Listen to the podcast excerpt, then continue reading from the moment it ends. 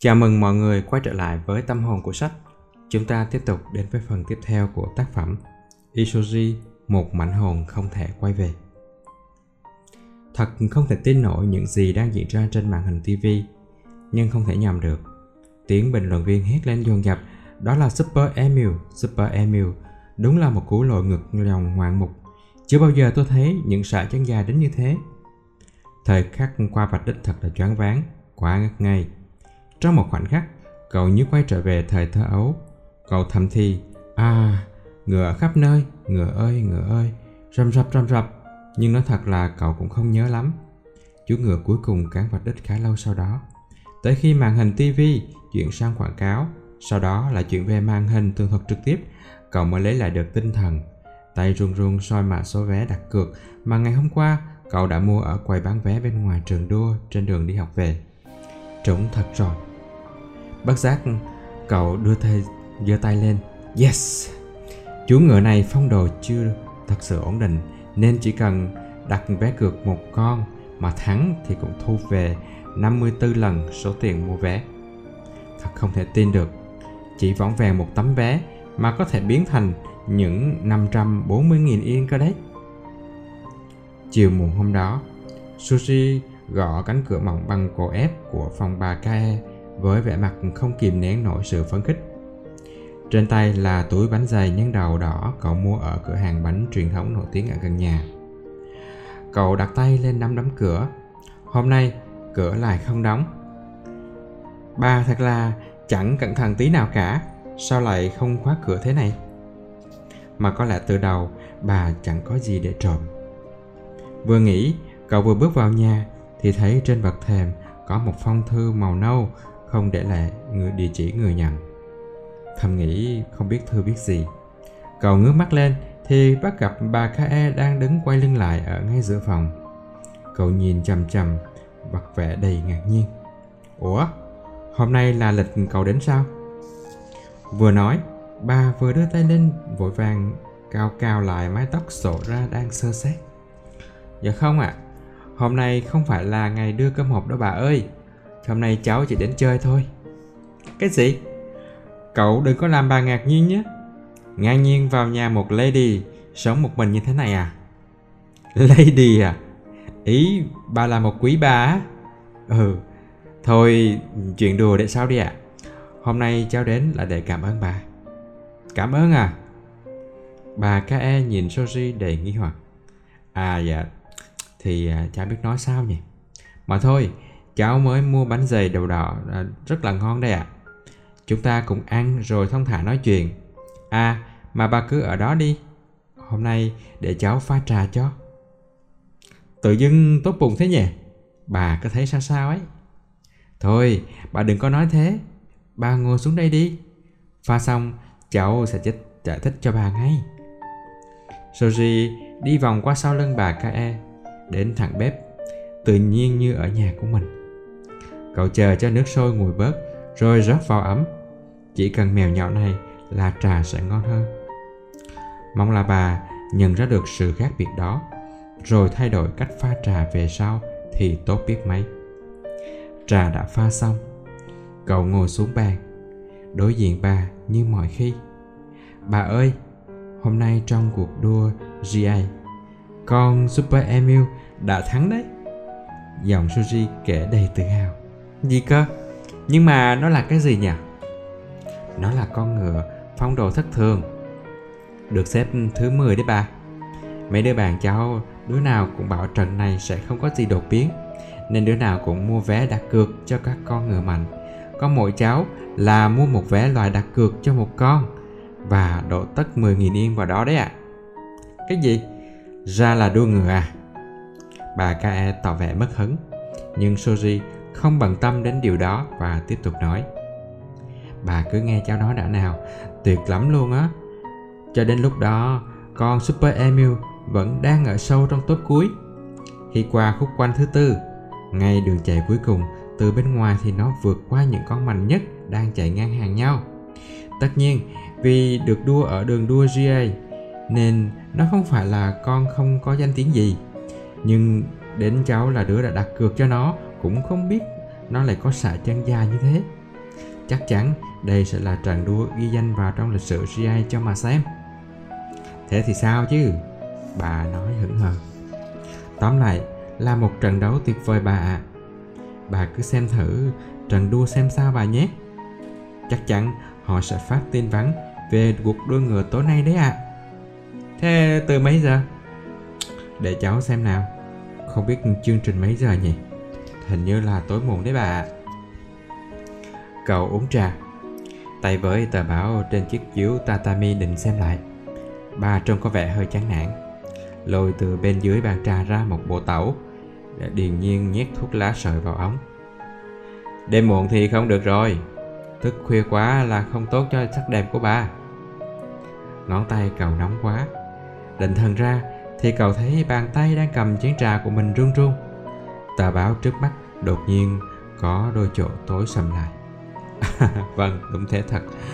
Người ta vẫn nói à, thiếu ngủ là không tốt cho da mà. Cậu vội đổ chén qua sang tay kia. Vậy vậy đầu ngón tay bị nóng đặt chén trà lên bàn. Ừ, sắp đến lúc là da bị lão hóa rồi. Bà phải chú ý giữ gìn cẩn thận. Nhìn khuôn mặt chìm sâu giữa những nếp nhăn của bà ca e Cậu cũng có cảm giác là sau khi da bà thay đổi tới 200 lần thì đã đang trở về trạng thái ban đầu thật. Vậy thì thôi, bà không cần xem đua ngựa nữa cũng được. Giờ cháu mới vào chủ đề chính này. Bà có biết trò anagram không? Là cái gì vậy? Bà không tay lại đặt lên tay. Anagram ạ. À? Bà lắc đầu mà vẻ mặt đầy nghi hoặc. Bà không biết. Trò gì mà nghe có vẻ phóng túng vậy? Dạ không phóng túng đâu bà ơi. Dòng cầu đột nhiên chuyện hạng tông. Nó là trò chơi mà người chơi khi thay đổi trật tự của các chữ cái thì sẽ thành từ có nghĩa khác bà ạ. Ồ vậy sao? Dạ ví dụ thế này nhé. Có vị tướng quân tên là Kisho Yoshinaka, đúng không ạ? À? Ông là một tướng quân họ Minamoto, đã góp công rất lớn trong việc đánh bại cả gia tộc Taira, vô cùng hiển hách. Vậy mà sau đó lại bị tiêu diệt bởi chính người nhà Minamoto là Yoritomo và Yosuke, nên đã phải chết rất thảm thương. Bà Kae nghiêng nghiêng đầu ra chiều nghĩ ngờ gì đó. Soji đang băn khoăn, không hiểu bà nghĩ gì khi thấy bà nhẹ nhẹ lắc đầu. Ôi trời ơi, toàn mấy người mà bà chưa gặp bao giờ. Đương nhiên rồi, ngay cả bà của bà, của bà nữa, thì cũng chẳng bao giờ gặp được đâu. Toàn mấy cái ông từ thời xa xưa lắm rồi ạ. À. Ừ, vậy sao? Soji nhanh chóng cảm thấy bất lực. Nhưng rồi cậu lấy lại tinh thần và tiếp tục nói. Nếu như bà tách các chữ trong tên là Kisho Yoshinaka và sắp xếp lại thì sẽ biến thành Kanashiki Yosho. Đây chính là đổi thứ từ chữ. Tất nhiên là không chỉ với tiếng Nhật mà tiếng Anh cũng chơi được. Mà nói đúng ra là nguồn gốc của trò chơi này là từ tiếng Anh. À, ví dụ như ở Anh hay ở một nước châu Âu nào đó, có nhà quý tộc là Edmund Barry Godfrey. Ông này có một cái chết rất là bi thảm. Khi chúng ta đổi lại thứ tự à, âm trong tên của quý ngài Edmund Barry Godfrey này thì thật ngạc nhiên là chúng ta sẽ thu được cái câu là tôi bị giết bởi những tay du côn đường phố. Nghĩa là từ tên của một người ta có thể tìm thấy một lời dự đoán cho vận mệnh sau này của người ấy. Bà thấy sao ạ? À? Bà hiểu điều cháu nói đúng không ạ? À? Trong số các tiểu thuyết gia cũng có nhiều người đổi chữ từ tên thật của mình để làm bút danh đấy ạ. À. Cậu đã cố gắng giải thích dễ hiểu nhất có thể rồi, nhưng mà phản ứng của ba Kae vẫn rất là chậm chạp. Thế à? Đúng là đi học đại học có khác nha. Thôi mà bà đừng có treo cháu. Dạo này cháu cứ thua cuộc à, thua cược cá ngờ suốt cho nên cháu chán lắm. Cháu bèn thử chơi trò chơi đội chữ này với tên của nhiều người khác nhau để mà giải khuây mà. Ừ, vậy sao? Bà đã nhét xong thuốc lá sợi vào tẩu, chậm rãi ngẩng mặt lên. Thế nhưng, đương nhiên là chẳng thành được tôi có nghĩa lý gì cả. Cháu thử lần lượt với tên bạn bè rồi họ hàng, nhưng mà chẳng ra từ gì cả. Thế rồi cháu chợt nhớ ra tên của bà ở trên tấm biển ở cửa ra vào, nên cháu thử đổi thứ tự xem sao. Tên của bà là Usumikae đúng không ạ? À? Ừ, đúng rồi. thế thì bà thử đổi thứ tự chữ mà xem nó sẽ trở thành là Emil Katsu tức là Emil chiến thắng đúng không ạ à? ồ oh, vậy sao bà Kae thổi phục ra như bị sặc hàm răng giả cả trên và dưới gần như bay cả ra ngoài. Thế là bà vội vàng nhét lại vào trong. Vì vì như thế mà cậu mua nó hả? Mua những 10 nghìn yên, cái vé đua ngựa hả? Trời ơi, đúng là ngốc hết chỗ nói. Lời bà nói nghe thì mỉa mai, nhưng trước mặt bà thì có vẻ vui vẻ. Ngẫm lại thì đây là lần đầu tiên Soji chọc cười được ba cá e còn bà thì đã làm cho Soji buồn cười không biết bao nhiêu lần thì lúc mua vé, cháu cũng nghĩ rằng mình đang làm một cái trò ngu ngốc gì mà. Nhưng mà cuối cùng thì cháu vẫn tin và mua. Rồi thì trúng quả đầm.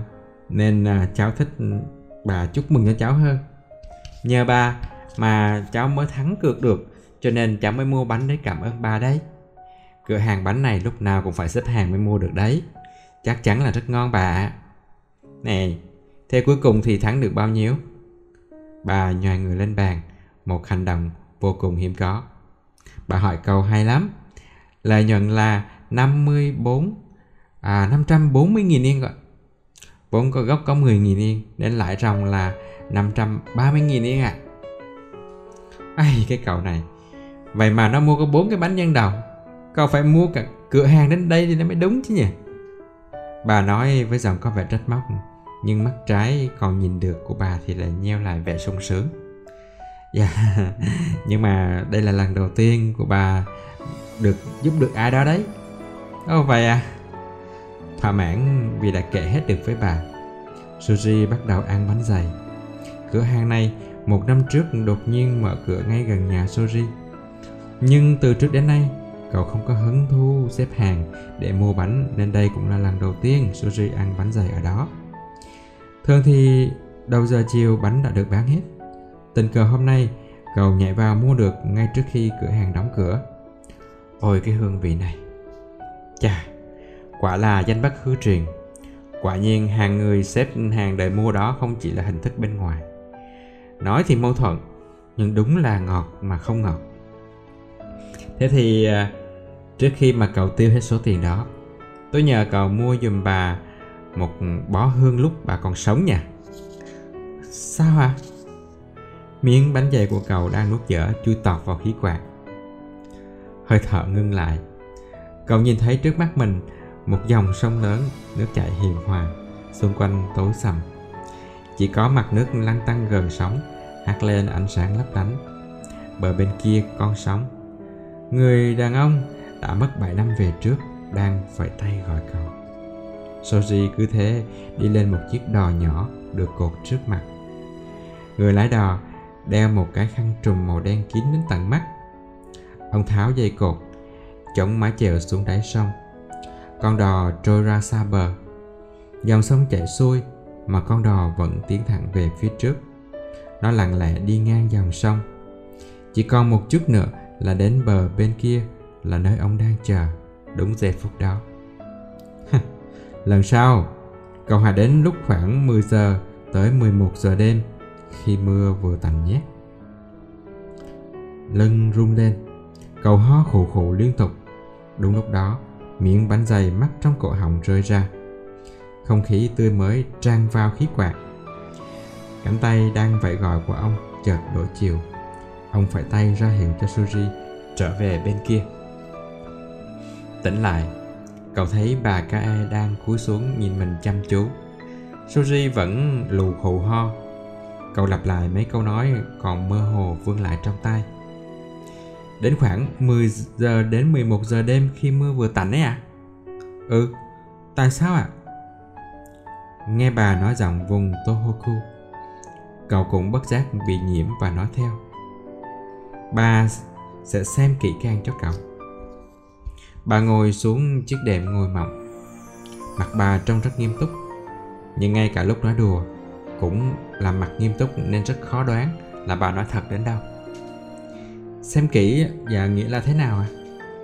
Không cần phải hỏi nhiều, cứ đến đi. Ba ngày xem không rõ được. Nhưng mà sao là giữa 10 giờ đến 11 giờ à?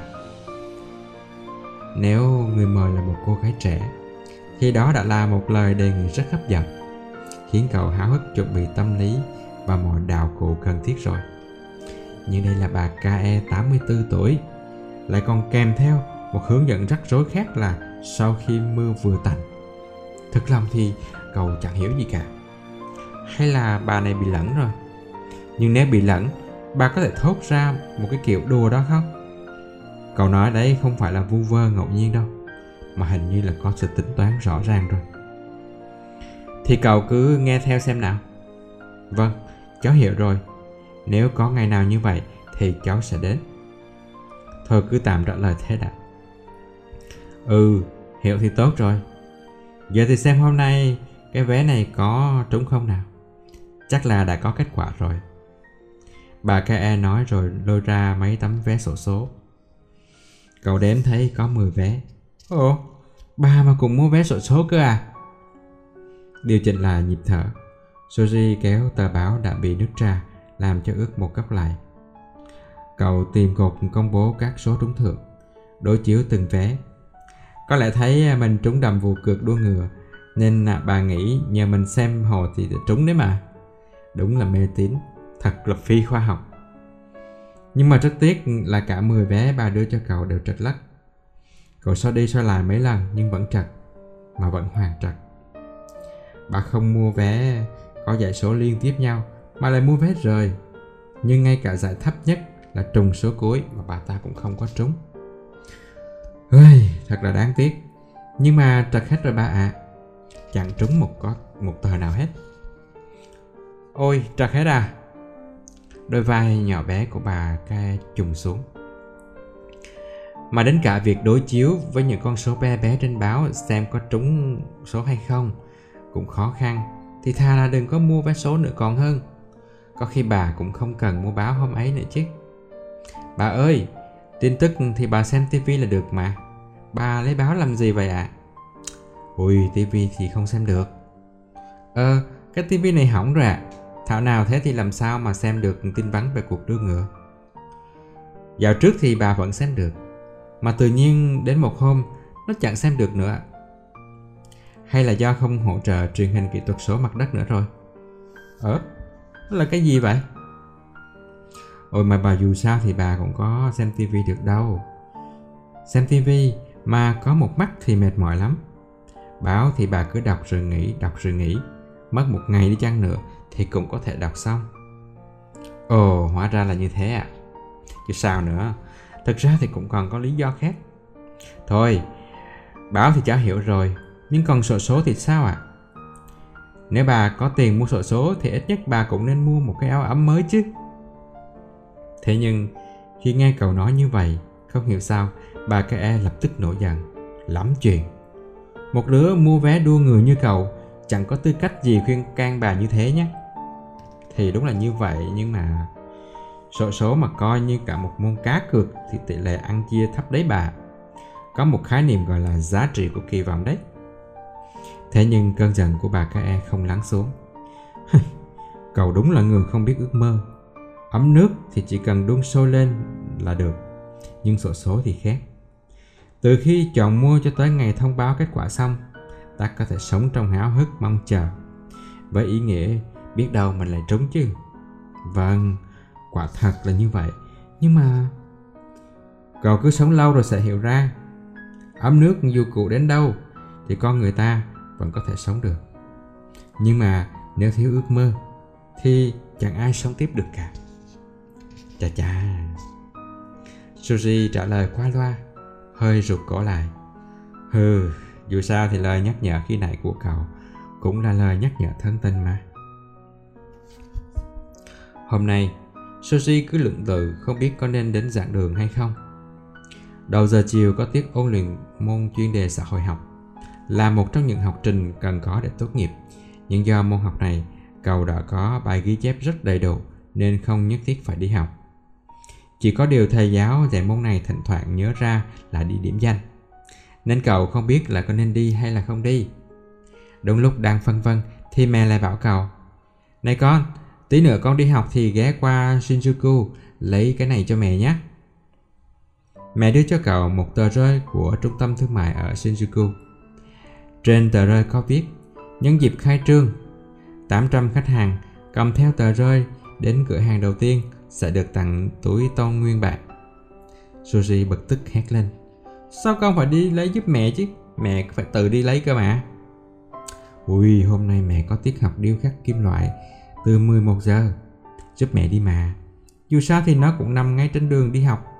Ừ, còn gì nữa?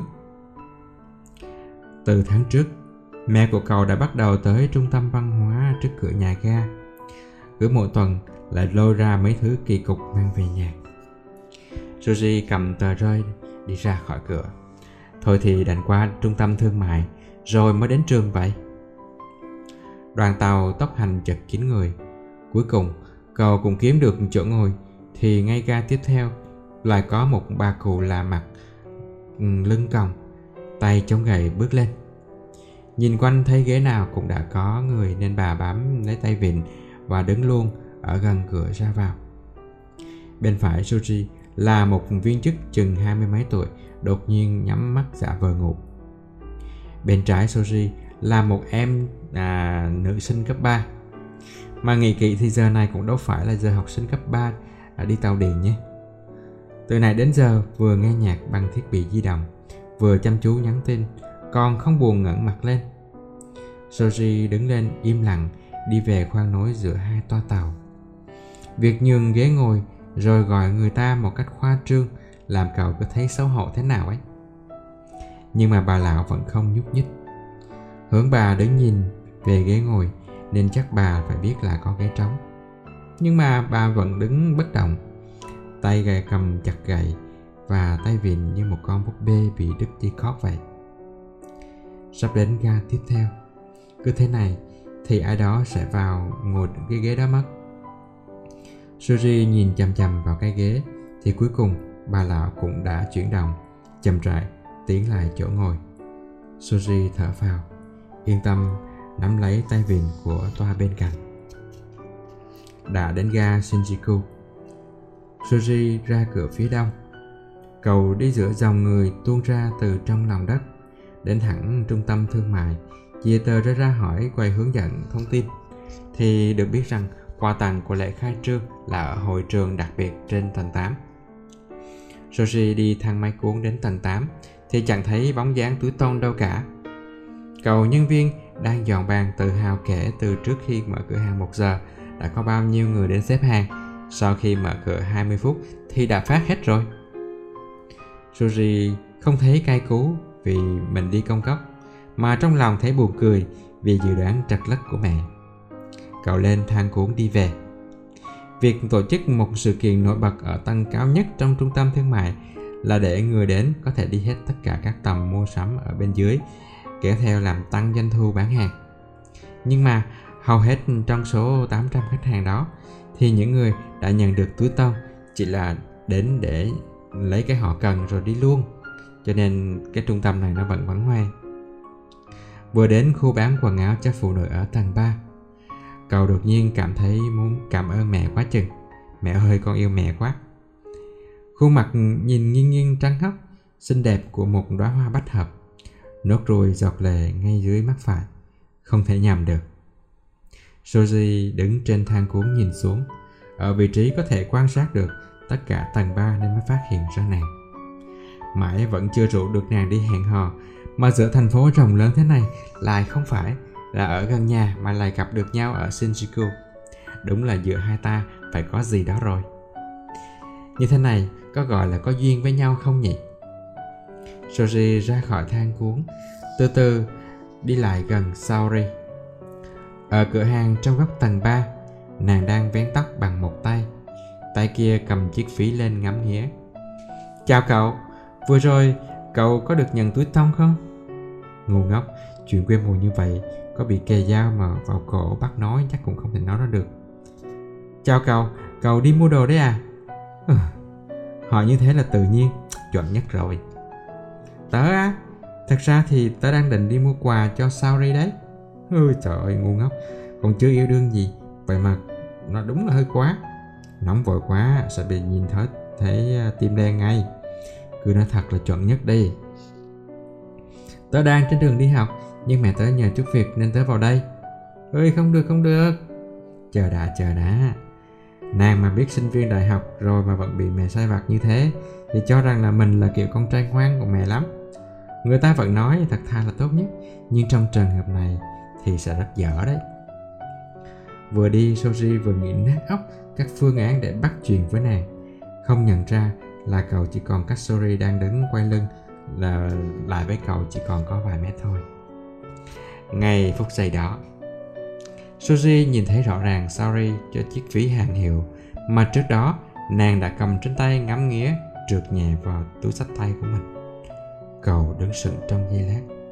Sori quay mặt đi, giả vờ xem hàng hóa trên kệ. Nhưng muộn rồi. Cảm giác có người nhìn phía sau. Sari quay lại, mở to đôi mắt trên khuôn mặt trắng mịn màng và nhìn cậu chăm chăm. Chào, chào, chào, chào cậu. Tình cờ quá nhỉ? Cậu bất đắc dĩ cất tiếng chào Nhưng giọng chào lý nhí tới mức tự mình còn thấy thảm thương Cái cảm giác đã nhìn thấy việc không nên nhìn Mạnh mẽ hơn tất cả những cảm xúc còn lại Thế nhưng Sari sau một giây thinh lặng đã cất giọng tỉnh bơ Ơ, Isoda đấy à? Cậu đến muộn rồi. Nói vậy, Rồi cô khoát tay cậu. Suri cảm thấy hai tay mình như có một lực co vừa cứng rắn vừa mềm mại. Cậu rào bước cùng cô như bị kéo đi. Hai người cứ như thế tiến thẳng đến thang cuốn rồi đi xuống. Đến tầng 1 Tất nhiên là Sauri không qua quầy thanh toán. Cô đi thẳng ra cửa chính, Rẽ trái. Cô lặng lẽ đi chừng 20 bước rồi mới cất tiếng nói. Trước tớ cố tình không nói với cậu Nhưng thật ra Tớ đã lấy chồng rồi Một giọng nói ráo hẳn Hả? Thế à? Cậu đương nhiên thấy bất ngờ. Nhưng điều ngạc nhiên hơn nữa là ý định của Saori khi nói với cậu chuyện đó trong hoàn cảnh này. Tay vẫn khoát tay Soji. Ở ngã tư, cô lại rẽ trái, đi đến phía đối diện với nhà ga Shinjuku. Cậu thấy tim mình đập mỗi lúc một nhanh hơn. Hồi cấp 3, tớ đã bị buộc thôi học vì dùng thuốc đấy. Cậu không biết à? Ờ, không, tớ, tớ không biết. Giờ nghĩ lại, thấy đầu óc mình vào đó chẳng bình thường. Nhưng mà tớ cũng có nhiều bạn xấu quá. Tất nhiên, lỗi vẫn là do tớ yếu đuối, bị dòng đời xấu đẩy. Bố mẹ tớ muốn nhanh chóng tống khứ đứa con gái vô dụng suốt ngày lông bông ở nhà, nên đã bảo tớ đi xem mặt. Đối phương là một tay một người tay anh hơn tớ những 20 tuổi là một kỹ sư công ty dầu mỏ. Anh ấy chưa lập gia đình dần nào cũng ổn định. Tôi thấy cũng tốt nên mọi chuyện cứ thế tiến triển thôi. Ờ ờ thì mà đến một lúc sau Suzy mới mở miệng đáp lời được. Lúc đó tớ cũng buông xuôi. Nghĩ mình tự làm tự chịu nên đồng ý cưới luôn. Trong khi chồng tớ là nghiêm túc và tử tế vô cùng Tới mức thật phí hoài khi anh ấy kết hôn với tớ. Ồ, ờ, vậy hả? Nhưng mà anh ấy đi Ả Rập Xê Út một năm trước để tu sửa đường ống dẫn dầu rồi Nên tớ hoàn toàn ở một mình thôi. Sauri rõ ràng đang tuổi cầu Nhưng lúc này giọng nàng đột nhiên thật người lớn. Thế nên sắp tới, tớ cùng sang Ả Rập Xê Út. Anh ấy nói là cuối cùng anh ấy đã cũng đã chuẩn bị ổn thỏa để đón được tớ sang. Mà tớ cũng thấy hơi kỳ lạ là sao phải chuẩn bị một, những một năm mới có thể đón được tớ sang. Đó là một nước mà một người chồng có thể có đến bốn bà vợ cơ mà. À, Ả Rập Xê Út đấy. Làm gì có chuyện ở một mình ở một nơi như thế những một năm mà lại không có gì? Ai, biết nói gì đây? Đường phố xung quanh càng lúc càng sặc sỡ. Các câu lạc bộ đêm quán bar đèn mờ và cây dẫn khách đầy rẫy. Đi thêm một đoàn nữa không nói cũng biết là phố khách sạn lớn nhất Nhật Bản. Isoda chắc là từng trải nhiều về cơ thể của các cô gái phải không nhỉ? Khi tới tháng, tâm trạng tớ thực sự rất nặng nề. Nhưng vấn đề của tớ lại là ngay trước ngày đó cơ. Tớ cảm thấy tinh thần rất bất an. Cổ họng của Suji trở nên khô khóc mạch đập nơi cổ tay vẫn đập dồn dập đến mức phát đau. Mình phải phân định mọi việc cho rõ ràng. Soji nóng lòng nghĩ, nếu như Saori mong muốn điều gì đó vì yêu mình thật, thì thật là vui sướng. Nhưng nếu nàng định dùng nó như một phí bịt miệng, thì nó lại là chuyện khác. Ngủ với Saori vì lý do như vậy thật là không đáng mặt đàn ông. Đến lúc đó từ trong một cửa tiệm dán cửa kính ra vào bằng một băng dính đen rất đáng ngờ một người đàn ông bước ra đứng chắn ngang lối đi anh ta mặc một chiếc sơ mi chất liệu giống như lụa trên thân hình vô cùng gầy gò đeo cặp mắt kính râm tròn xoe bé tí hoàn toàn không có tác dụng chống tia tử ngoại Ồ, đúng là em rồi, Andri ơi. Andri? Anh đây mà, anh đây. Tetsu đây. Người đàn ông nói, rồi gỡ cặp kính mắt. Bên dưới cặp kính là một đôi mắt ti hí như các mắt cáo. Sorry đứng yên, không nhúc nhích. Ôi trời ơi, gặp được em ở nơi này thật là hết sức hết sảy luôn. Khắp người anh đang râm ran ẩm mị muốn đi chơi riêng với em đây này. Này, dạo này em thế nào? Tôi không quen anh. Này em, sao vô tình thế? Cho dù em có nói là không quen anh đi nữa, thì anh đây cũng không quen được cô em đâu. Này, tôi đã nói là không quen mà lại. Vậy nè em ơi, buổi ghi hình đó thật là tuyệt vời. Cho đến giờ, mọi người vẫn bàn tán đó. Bộ ngực khủng nhảy tưng tưng một mình tiếp 15 anh. Đến mức đạo diễn cũng phải hết sức ngạc nhiên mà nói em này chỉ cần đưa dai cho nó thôi cũng không cần phải chỉ chỉ đạo diễn xuất gì hết này tôi đã nói bao nhiêu lần rồi? Tôi không có quen anh. Này, em định vờ như không quen biết anh hả? Nhưng mà nè, làm gì có ai giống đến cả vị trí cái nốt ruồi giọt lệ dưới mắt thế kia chứ hả?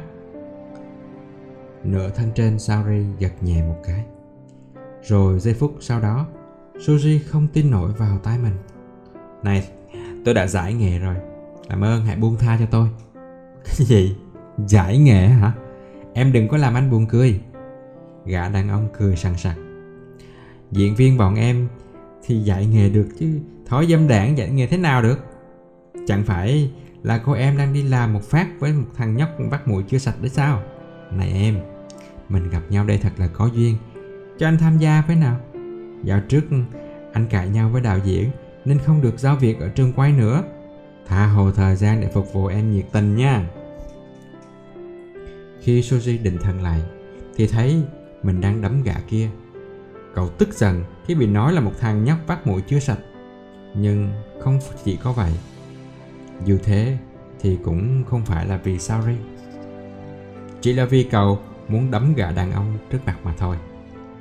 Thế nhưng, tuy khuôn ngực lép kẹp như tờ giấy mỏng, gã lại không hề yếu ớt đâu.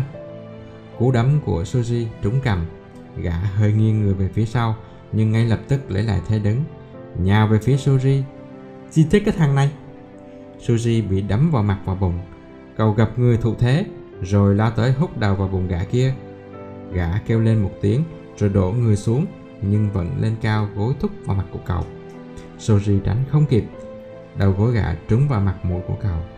Máu chảy ra tông tọng Cậu nhìn đau, Dồn hết cơn thịnh nộ vào nắm tay phải. Ra một cú đấm chí màng vào đúng cầm của gà đang lảo đảo đứng lên. Gà bay ra nằm lăn trên đường. À có đánh nhau. Nghe tiếng thét của người đi đường Lo sợ bị cảnh sát phân xử gà Cứ thế ôm cầm chạy mất biến mất. Cặp kính râm tròn xoe bị bay ra nằm lại trên đường.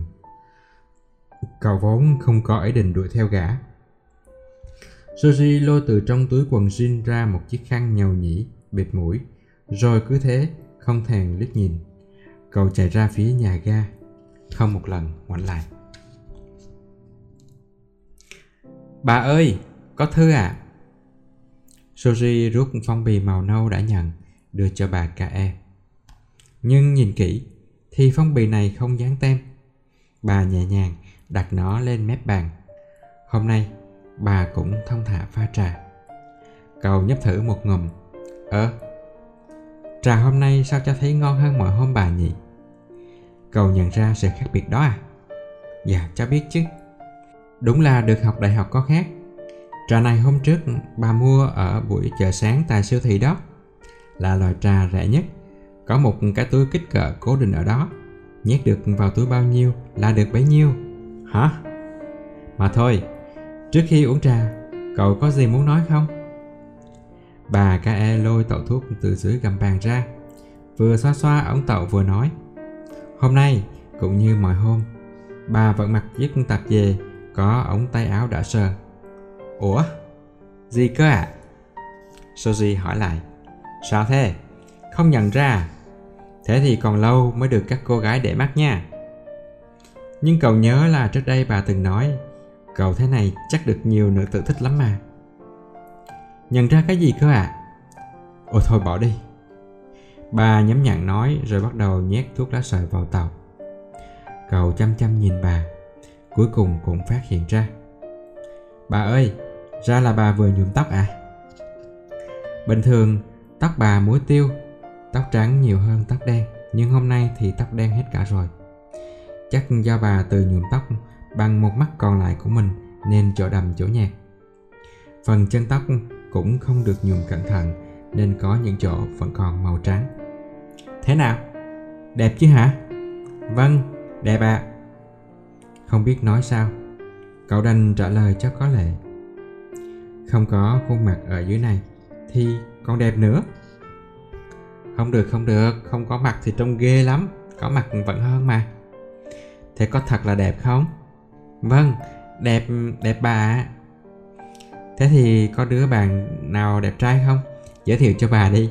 Ví dụ như là bạn đại học đại học của cậu ấy. Ôi, việc đó hơi khó. Nên chọn người khác thì hơn. Bà thấy đó, tuổi tác cách xa vậy mà. Ui, có tình yêu thì xá gì tuổi tác. Dạ vâng, thì cũng đúng. Nhưng mà... Cậu trả lời lấp lửng Rồi mới để ý câu chuyện này thật là ngốc nghếch. Bà ơi, bà nói đùa như thế Phải thể hiện mình là đáng đùa chứ à Cái gì? bà ca e thổi khói thuốc bay vụt ra ngoài Nè, ở trường cậu học gì vậy? Cháu học ngành nhân nhân học xã hội thuộc khoa học xã hội đại học đấy ạ. À. Là cái ngành gì vậy? Dạ, là một bộ môn được tách ra từ xã hội học bà. Là khoa học về con người nên thực chất là học gì cũng được ạ. À. Tuy nhiên, ít nhất phải là chủ đề phù hợp với thế giới thực tế nên những chủ đề như là đánh giá phim hay là nghiên cứu về nhân vật chính của phim hoạt hình thì không được ạ. À. Ờ, như thế nào thì cũng là đi học như vậy là đáng ganh tị rồi à cái đó thì Soji bỏ lận câu nói Người lớn hầu như ai cũng nói thế Trong buổi sổ hôm trước Đến cả người bác bên mẹ nổi tiếng vì uống nhiều rượu cũng mỉa mai là được đi học bằng tiền của bố mẹ thì sướng thật đấy. Trong khi mặt bác ta thì đỏ phần phần. Riêng bác thì không có tư cách để nói cháu như thế. Cứ thử độ cho đi học như cháu xem. Bác chỉ có uống rượu cả ngày chứ học hành gì Bà mà được đi học á, Thì bà sẽ chọn ngành luật á Bà nói một cách sâu sắc Luật à? Tại sao vậy ạ? À? Soji bị nhiễm lời bà cũng nói tiếng Tohoku Vì sao hả? Nếu mà không hiểu luật Thì sẽ bị thiệt lắm À Một câu nói đầm sự trải nghiệm Ờ Vậy thì từ ngày hôm nay Cháu sẽ hỏi bà các câu hỏi về luật nhé, một ngày một ít. Các câu hỏi này cháu học được từ các môn từ trong bài giảng ở môn luật ở lớp học thường thức. Nếu bà trả lời đúng tất cả các câu hỏi thì từ bây giờ cháu sẽ đặc biệt rắc thêm vừng và phần công hộp riêng cho bà nha. Ôi thôi, vừng khó tiêu lắm, không cần đâu. Mua bánh dày nhân đậu như lần trước đi. Dạ, cháu biết rồi, bà mà đúng hết thì cháu sẽ mua bánh dày như lần trước.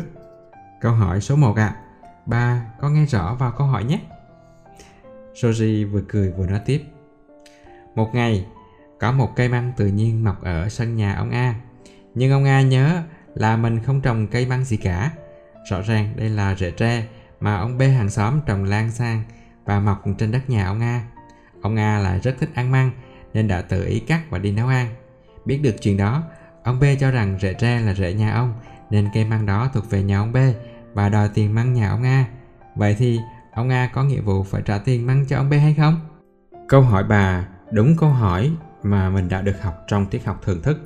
Để thu hút mấy đứa học sinh mắc lồi như mắc cá, lờ đờ, không phản ứng, chỉ học cho được học trình cho qua môn và tốt nghiệp. Đương nhiên, cậu là đứa được liệt kê vào hàng như vậy trong lớp. Cho chúng một tí chút niềm yêu thích với luật. Lần nào trước khi vào học, cô giáo trẻ phụ trách bộ môn cũng ra câu hỏi kiểu như vậy, nỗ lực hết mình để lớp học có chút sôi động. Soji không thể hiện ra bên ngoài, nhưng lần nào cậu cũng rất thích các câu đố về luật kiểu này. Đến bài kiểm tra cuối kỳ, cậu ghi câu, các câu đố rất thú vị và phần giấy trắng còn thừa trong tờ giấy thi và nộp bài. Nhưng bản thân bài thi của cậu thì lại làm không nổi.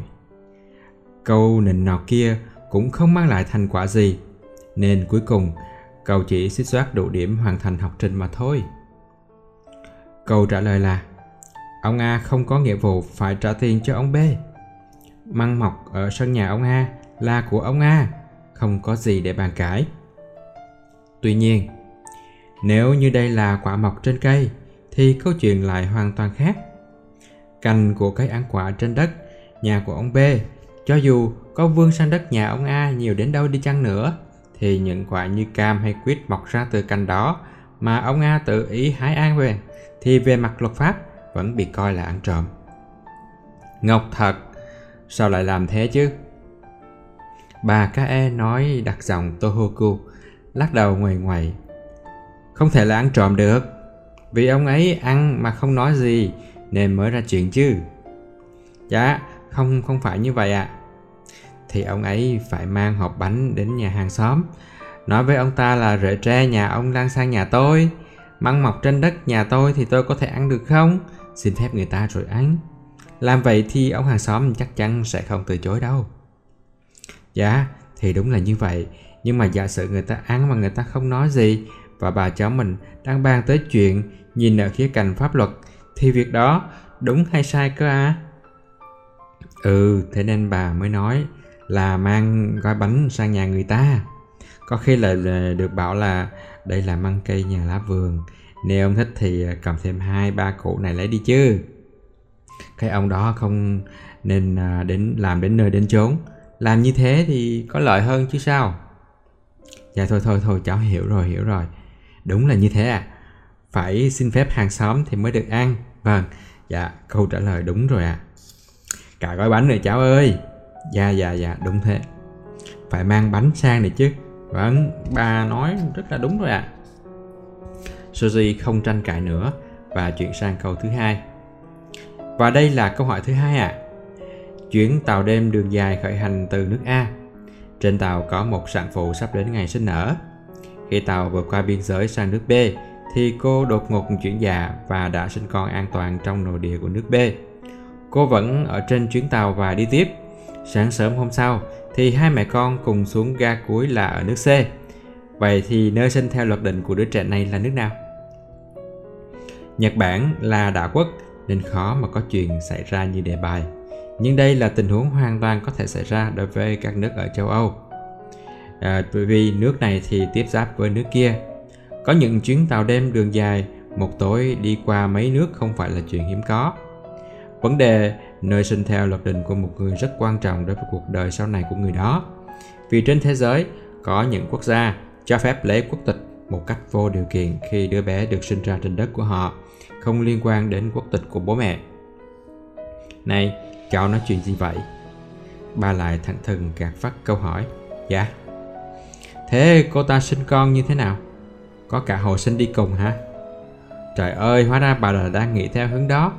À, cháu không rõ nhưng mà chắc là như thế ạ. À. Thì cái cô này kém hiểu biết thật á. Đúng ra là mấy cô mà đã mang bầu hơn 9 tháng là không được đi tàu đâu. Vì thế cho nên mới khó sinh đấy. Không, có ai nói là khó sinh gì đâu bà. Nó tóm lại là không được. Mẹ tròn con vuông thì tốt, chứ nhờ ra nếu có chuyện gì thì phải làm như thế nào. Mẹ Jim vô trách nhiệm quá Trước mặt bà Kae cứ đã kích người mẹ gia đình trong câu hỏi Soji chỉ còn biết cười đau khổ Cậu cũng chẳng còn hơi sức mà đưa ra đáp án nữa Sao cậu mãi không đến vào buổi tối thế? Bà K.E. đột nhiên nói một câu không đầu không không đuôi. Cháu vẫn nhớ chứ ạ? À? Nhưng mà buổi tối nhiều hôm cháu phải đi làm thêm. Và lại đúng là đến nhà một lady sống một mình vào buổi tối thì cháu thấy không thoải mái đâu ạ. À. Nhưng chính lady đó rượu đến mà. À, à dạ đúng thế nha. Lần tới thì có hôm nào như vậy cháu sẽ đến ạ. À. Năm sau là cậu tốt nghiệp rồi nhỉ? Giờ thì bà lại nói chuyện này. À dạ, là mùa xuân năm sau bà ạ. À. Tốt nghiệp rồi thì cậu định làm gì? Dạ thì đi làm ạ. À. Ở đâu? Dạ cháu cũng chưa biết nữa. Nhưng mà cậu phải có cái chỗ nào đó muốn vào chứ. Suji hơi so vai lại và trả lời bà. Bà ơi, những đứa sinh viên ngành xã hội học trường tư thục hạng hai như cháu từ cái lúc đâu đâu cũng rất là khó xin việc như thế này thì làm gì có quyền lựa chọn hả bà? Cứ đi xin việc rồi chọn công ty khá khẩm nhất trong số những công ty nhận mình vào thôi à. Mấy đứa học đại học hạng nhất thì giờ đã nhận được đầy thư mời nhận việc rồi. Những công ty mà mấy đứa nó sẽ vào, chúng cho có gửi hồ sơ phỏng vấn cũng vô ích thôi. Nên ngay từ đầu, đến cả sở yếu lý lịch vắn tắt cháu cũng chưa gửi cho họ nữa. Này, đừng có nói mấy câu chán nản như vậy chứ. Cầu để ý mới thấy bà K.E. đang ngẩng đầu lên. Hướng bên mắt phải chắc chắn là bị hỏng thẳng về phía cầu. Uhm, vì cậu còn trẻ mà, không có gì mà cậu thích làm sao? Suji cảm thấy hơi tức giận. Bà cứ thích lên là nói cái gì không biết. Người lớn thì lúc nào cũng dễ dàng nói những câu kiểu như thích ờ, làm cái gì không, cho dù chính họ cũng biết là thừa số người biết làm việc mình thích trên thế gian này là ít ỏi đến như thế nào. Nhưng cậu biết rằng không có ích gì khi phản đối bà KE như vậy. Mà có phản đối thì chắc chắn kết quả cũng chỉ không đầu không cuối thôi. Soji quyết định hỏi một câu mà từ trước đến giờ cậu ngài không dám hỏi để âm thầm trả đũa. Bà cũng vừa nói đến chuyện sinh khó nên cậu cũng dễ hỏi chuyện. Bà ơi, bỏ qua mấy cái chuyện đó đi à Bà kể cho cháu nghe chuyện hồi trẻ của bà đi, Ví dụ như chuyện của người yêu bà ấy. Lần đầu tiên, Soji đến căn phòng này, Cậu đã có cảm giác là là. Về sau, cậu mới nhận ra nó là cái gì. Đó là, thường thì ở nhà người già nào cũng có bàn thờ thần linh ở chỗ dễ nhìn thấy nhất. Cho dù không chỉnh chu, thì ít ra cũng có ảnh và thắp hương. Nhưng ở nhà bà thì lại không có. Nên đến giờ Kể cả việc bà đã từng có chồng hay chưa, cậu cũng không biết. Có khi bà giấu trong tủ cũng nên. Hôm nay cậu sẽ hỏi về chuyện đó. Người già thì thường chỉ cần mời chén nước là họ sẽ vui vẻ kể chuyện của mình. Soji nghĩ như vậy. Khi đã bắt đầu câu chuyện rồi, Nhiều khi còn khó mà ngắt được chuyện của các cụ ấy chứ. Thế nhưng thật là bất ngờ, Bà Kae lại lặng lẽ một cách khó hiểu. Soji nhìn xuống, Thấy bà lại im lặng Và bắt đầu nhét sợi thuốc vào ống tẩu mà khi nãy bà vừa mới đổ tàn thuốc từ ống ra khay. Ờ, bà định lờ cháu đi đó hả? Bà ơi, bà có nghe nó cháu nói không vậy? Bà kể cho cháu nghe về người yêu của bà đi ạ. À? Cậu lặp lại một lần nữa. Bà nhét xong thuốc vào tẩu, tay run run đánh lửa, châm một hút, châm một hơi mới rồi bắt đầu nói. Cậu định treo bà già này đấy hả? Chuyện đó thì có liên quan gì đến cậu? Đúng là không có liên quan gì tới cháu, Nhưng mà bà kể cho cháu nghe cũng được mà À ông ấy tên là gì ạ? À?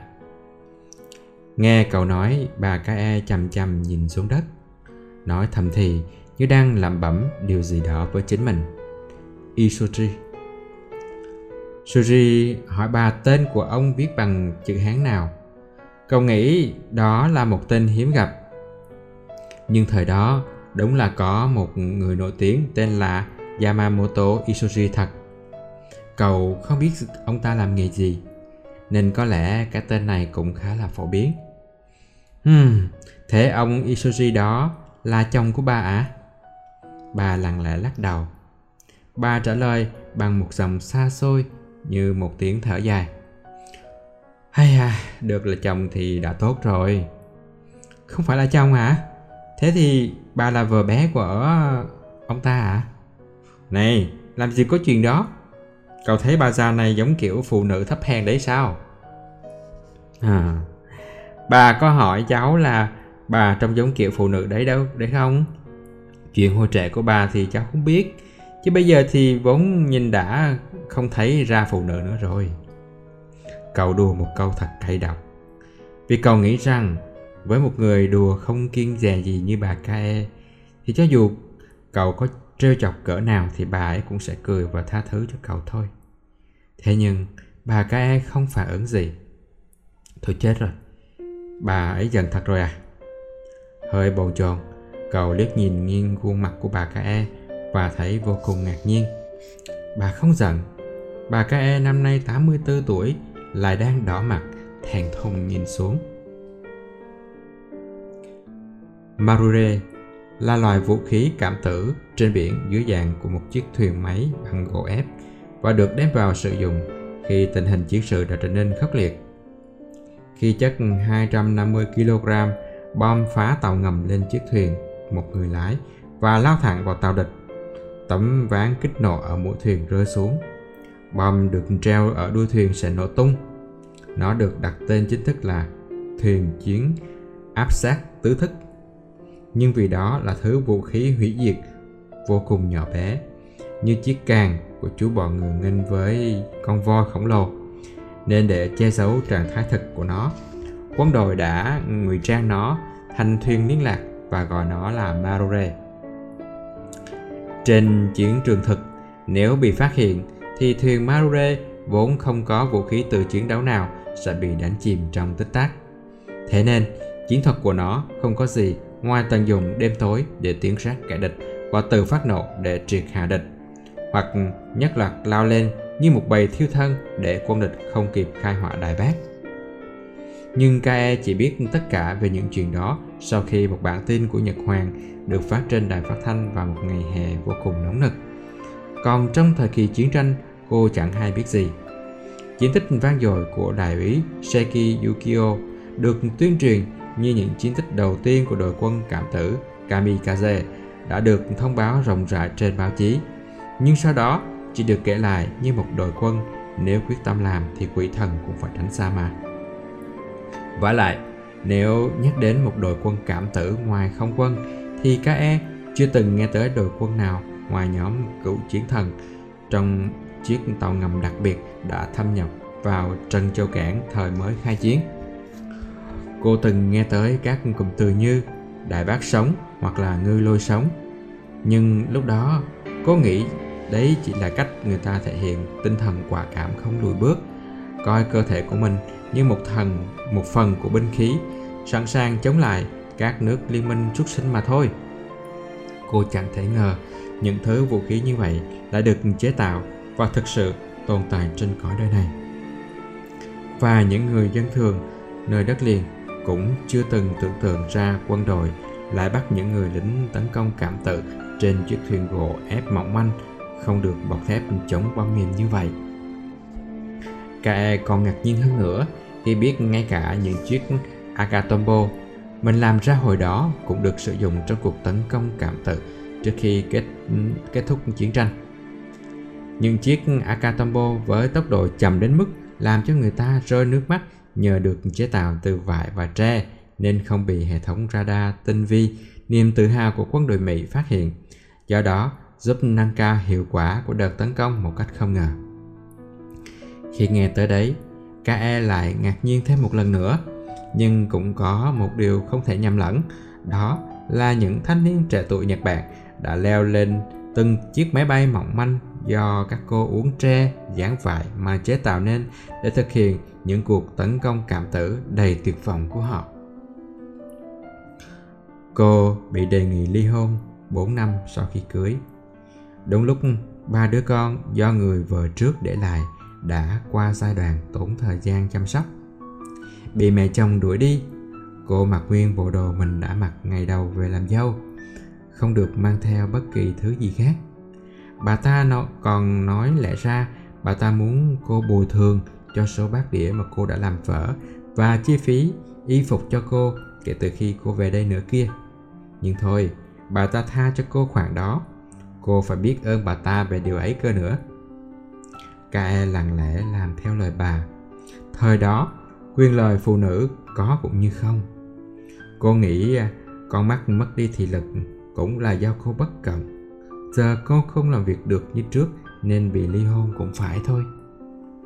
Lúc đó, đúng vào mùa gieo cấy, hành lý cô mang theo chẳng đáng được gọi là hành lý.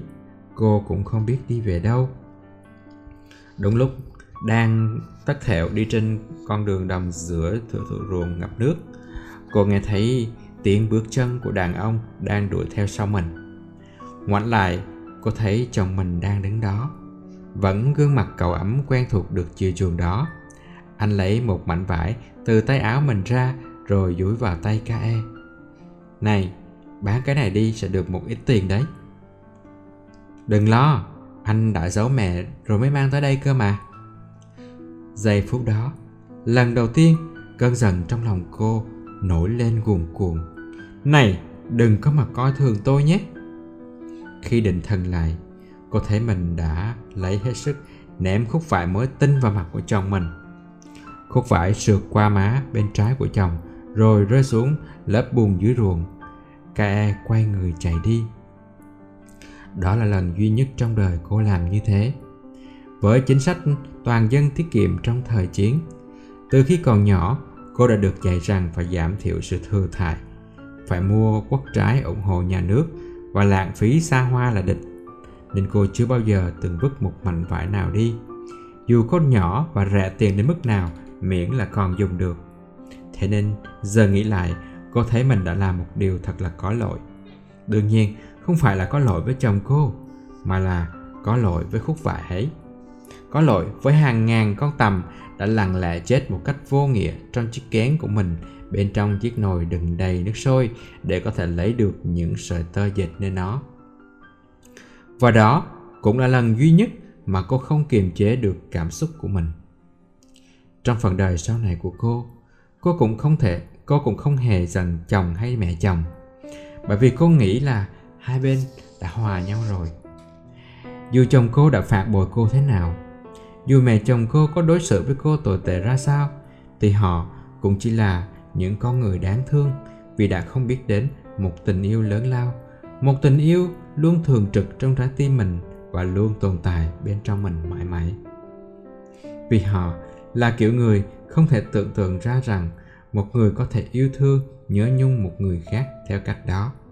Và lại, cô thì cũng có cái sai của mình mà. Đâu đó, trong trái tim mình, cô vẫn luôn vô thức so sánh chồng mình và Isoji. Tại sao anh Isoji bị bắt vào quân đội, còn chồng mình thì lại không nhỉ? Đó là điều mà Kae luôn nghĩ khi làm theo mệnh lệnh của người mẹ chồng đành hanh và yêu cầu thô bạo thất thường của mình. Ngày bố mẹ chết cháy do bom đạn dồi xuống trong một ngày không kích, Kae đang ở trong một công xưởng vì cô là thành viên của một đội nữ thanh niên xung phong và nhờ thế mà cô tránh được bom đạn. Tại sao lúc đó cô không chết cháy chung cùng với mọi người chứ? Trong lòng cô vẫn luôn hận tay phi công kém cỏi của chiếc B-29 bà gà đã bỏ qua công xưởng quân nhu và chỉ dồi bom mình xuống những mái nhà thường dân. Con người ta có thể lừa dối người khác thỏa thích nhưng lại không thể tự lừa dối chính mình. Chỉ cần trong lòng có một ý nghĩ thoáng qua nào đó, dù có muốn giả vờ để giấu nhẹm đi thì ý nghĩ đó vẫn sẽ thể hiện ở những thái độ rất nhỏ và nhất định nó sẽ lộ ra bên ngoài. Cô nghĩ chính là vì thế, chồng cô mới không yêu cô và mẹ chồng cô mới không bao giờ công nhận khen ngợi cô. Nghĩ tới chuyện đó cô thấy không phải là hòa nhau mà trái lại có lẽ tội lỗi của cô còn lớn hơn họ. Họ đã giữ một đứa con dâu lòng già xấu xa như cô dưới mái nhà của mình đến tận 40 năm trời mà chẳng vạch trần. Riêng việc ấy cũng đã thấy họ tốt bụng như thiên thần rồi. Nhưng cái nhìn lạnh lùng của những người xung quanh đối với một người phụ nữ bị nhà chồng ruồng bỏ ở thôn quê thời đó đã hoàn toàn áp đảo cô. Đối với họ, việc bị ly hôn là bằng chứng cho thấy người đó có một khiếm khuyết vô cùng nghiêm trọng nào đó. Là một người từ nhỏ đã giỏi đọc suy nghĩ của người khác, cô hiểu rõ như trong lòng bàn tay rằng Ngoài miệng thì họ tỏ ra thương cảm nói là Người như vậy mà chia tay là sớm là đúng rồi. Còn thực ra, trong lòng họ lại đang nhìn cô với ánh mắt như thế. Hơn nữa lúc này, khi một bên mắt của cô đã hỏng, cô không thể nào trở lại giúp việc cho khách sạn, nơi công việc yêu cầu sự tháo vát nhanh nhẹn cao độ được nữa. Nhưng người đời có câu, cánh cửa này đóng lại thì cánh cửa khác sẽ mở ra. Một người bạn thời tiểu học tên là Taki đã liên lạc với cô và vì thế cô đã tới khu phố vùng ngoại ô Tokyo này. Taki về đây làm dâu Cô có một cửa hàng áo phục chuyên phục vụ giới nhà giàu. Vì nhớ ra tay nghề khâu vá khéo léo của KE khi từ nhỏ nên cô đã cất công đi tìm kiếm KE và ngỏ lời mời cô tới. Từ đó, KE được bạn giao cho việc làm. Nhờ thế mà một mình sống sót tới sau này. Một năm, cô chỉ lên tàu điện ra ngoài hai lần, đều là tới chùa. Một lần vào ngày cúng kim, một lần vào ngày lễ Phật đàn. Ngoài hai ngày này ra, ngày nào cô cũng chăm chỉ nhìn đầu mũi kim từ sáng đến tối. Điều quan trọng không phải là làm nhanh mà là làm cẩn thận. Dù không may rẻ mạt, nhưng cô không bị ai sai bảo hay giám sát. Cô có thể làm việc tùy theo mong muốn của mình. Thật giống như đang ở thiên đường vậy. Việc khâu vá bằng một mắt khiến cô vất vả hơn hồi còn hai mắt rất nhiều lần. Khi đã làm xong phần việc của ngày hôm đó, cô sẽ không muốn làm gì nữa. Chỉ ngã người ra, nhìn những đường vân gỗ trên trần nhà suốt mấy tiếng liền. Ngày nào cũng vậy, nhưng giờ đây, bất cứ khi nào, cô muốn đều có thể nhắm mắt và nhớ lại hình dáng của Isuji ngày nào. Thế nên, chưa bao giờ cô thấy cô đơn cả. Trái lại, khi ở bên cạnh ai đó, ví dụ như mẹ chồng hoặc là chồng, cô còn cảm thấy cô đơn hơn bây giờ nhiều. Taki, người bạn thân thiết duy nhất của kae qua đời năm 60 vì bị ung thư. Bà kae chỉ còn lại một mình lụi thụi. Thế nhưng, dù thế vẫn có lúc cảm thấy bà lại cảm thấy may mắn vì mình đã được sống sót. Đó là khi con mắt trái hàng ngày phải lao động qua sức của bà bị bong võng mạc nặng và xém chút nữa thì thị lực của cả hai mắt đều mất đi nhưng may là phẫu thuật thành công. Khi giải băng gạc cuốn quanh mắt của bà được tháo ra, một tia sáng chợt rọi vào thế giới tối tăm của bà. Nhìn ra bên ngoài, đúng lúc trời đang mưa, từng giọt, từng giọt nước mưa cứ nhắm vào con mắt bên trái của bà mà rơi thẳng xuống như những chiếc kim bạc, khiến bà bất giác nhắm mắt lại. Nhưng khi biết đó không phải là những cây kim, lòng bà liền trào dâng một cảm giác vui sướng ngày hôm đó trên đường về nhà trong phòng đọc sách của thư viện thành phố Suzy đặt chiếc thùng gỗ rộng lên sàn bên cạnh mình rồi chất đóng các quyển sách về chiến tranh lên bàn thỉnh thoảng nghĩ một lúc cho mắt đỡ mỏi cậu lại nghĩ về cuộc đời kém may mắn của bà K.E. Bà Kae đã kể hết câu chuyện của mình rồi bắt đầu nhét sợi thuốc lá vào ống tàu để hút. Vậy mà Soji vẫn chưa biết phải nói gì. Sao bà có thể bình thản như vậy được? Sau một hồi im lặng, câu đầu tiên mà cậu thốt lại như thể trách móc bà. Lẽ ra bà phải tức giận hơn thế chứ. Nhưng mà bà có e lại tỏ ra không hiểu. Tức giận ư? Với cái gì á? Thì với mọi thứ, chiến tranh này, chồng của bà nè, rồi mẹ chồng của bà nữa. Soji phẫn nộ, nói trào cả bọc mép như thể đây là chuyện của mình vậy. Chồng của bà thật là quá đáng. Trong lúc mưa gió bão bùng thì lại ở nhà của nhân tình. Mẹ chồng của bà cũng thật tệ. Bà vì gia đình mà làm lùng vất vả, bị dầm đấm vào mắt, mà lại nói là không nhớ là mình đã đón về một cô con dâu bị chột mắt. Đến mức này thì đến cả ông Gandhi cũng phải dùng hết sức lực mà đấm cho túi bụi. Không không không, còn phải hơn thế nữa. Phải là mẹ Teresa, Cũng phải vác khẩu bazooka mà đuổi theo ấy chứ. Bà ấy có quyền tức giận hơn như thế, Và bà ấy nên tức giận hơn thế mới phải. Thế nhưng, bà cá e thì vẫn bình thản gọ gọ cho tàn thuốc còn lại cho ống tàu rơi xuống khay, Rồi trả lời. Tức giận gì chứ?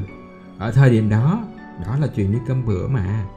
Mà bây giờ tức giận để làm được cái gì nhỉ? Thì cái đó thì này cháu à chẳng được cái gì cả đâu. Và lại, càng nhiều tuổi hơn, thì tự nhiên có người ta sẽ chỉ ghi nhớ những điều tốt đẹp thôi. Thật đấy. Gần đây, nơi này đã trở nên hoàn toàn trong lành rồi mà. Bà nói, chỉ tay lên ngực và chiếc tạp dề lấm tấm vết bẩn. Đương nhiên Suzy hiểu rõ ràng lúc này dù cậu có thương cảm và đứng về phía bà thì cuộc đời của bà cũng chẳng thể thay đổi được nữa.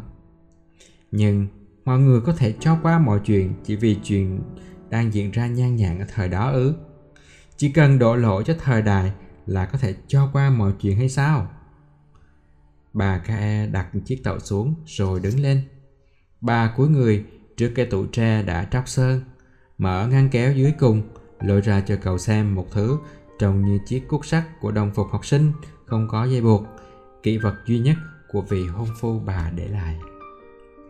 Trong câu chuyện của mình, bà cũng đã nhắc tới, vào buổi tối trước khi ông Isoji ra chiến trường, hai ông bà mới có dịp đi dạo riêng với nhau.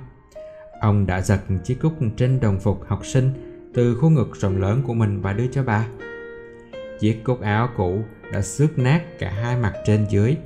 Trên nền đen có khắc chữ vàng theo lối chữ khổ. Soji nhận lấy chiếc cúc đặt lên lòng bàn tay. Chỉ là chiếc cúc áo mà thôi, mà sao cậu cảm thấy nặng đến thế? Rồi cậu nhận ra có thứ gì đó nóng hôi hổi đang đọng lại nơi khóe mắt mình. Cậu nghĩ đến 60 năm trước đây, đã có một người thanh niên tầm tuổi của mình bây giờ lên đường đến hòn đảo phía nam để bảo vệ tổ quốc. Chỉ để lại cho vị hôn thê của mình chiếc cúc áo này mà thôi. Tại sao người thanh niên đó có thể làm được điều ấy nhỉ? Vừa miên man suy nghĩ, cậu vừa xếp chồng các quyển sách về chiến tranh, đặc biệt là về đời cảm tự, lên bàn phòng đọc sách. Tay chạm tới quyển nào thì đọc quyển đó. Cậu đã được nghe chuyện về chiến tranh từ người lớn, từ bài học trong môn xã hội học, nhưng đây là lần đầu tiên trong đời cậu tự tìm đọc loại sách này. Càng đọc, cậu càng xấu hổ nhận ra rằng hóa ra cho đến bây giờ mình chẳng biết gì về những chuyện đã xảy ra. Bàn tay cậu nôn nóng là từng trang sách, cậu đọc ngấu nghiến và say mê. Nhưng đột nhiên, có tiếng cười ầm ĩ vang lên, cắt ngang giây phút đọc sách say sưa của cậu. Cậu ngoảnh nhìn về hướng đó, thì ra là một đám học sinh cấp 3, cả nam lẫn nữ, mượn phòng đọc sách làm nơi tụ tập buôn chuyện.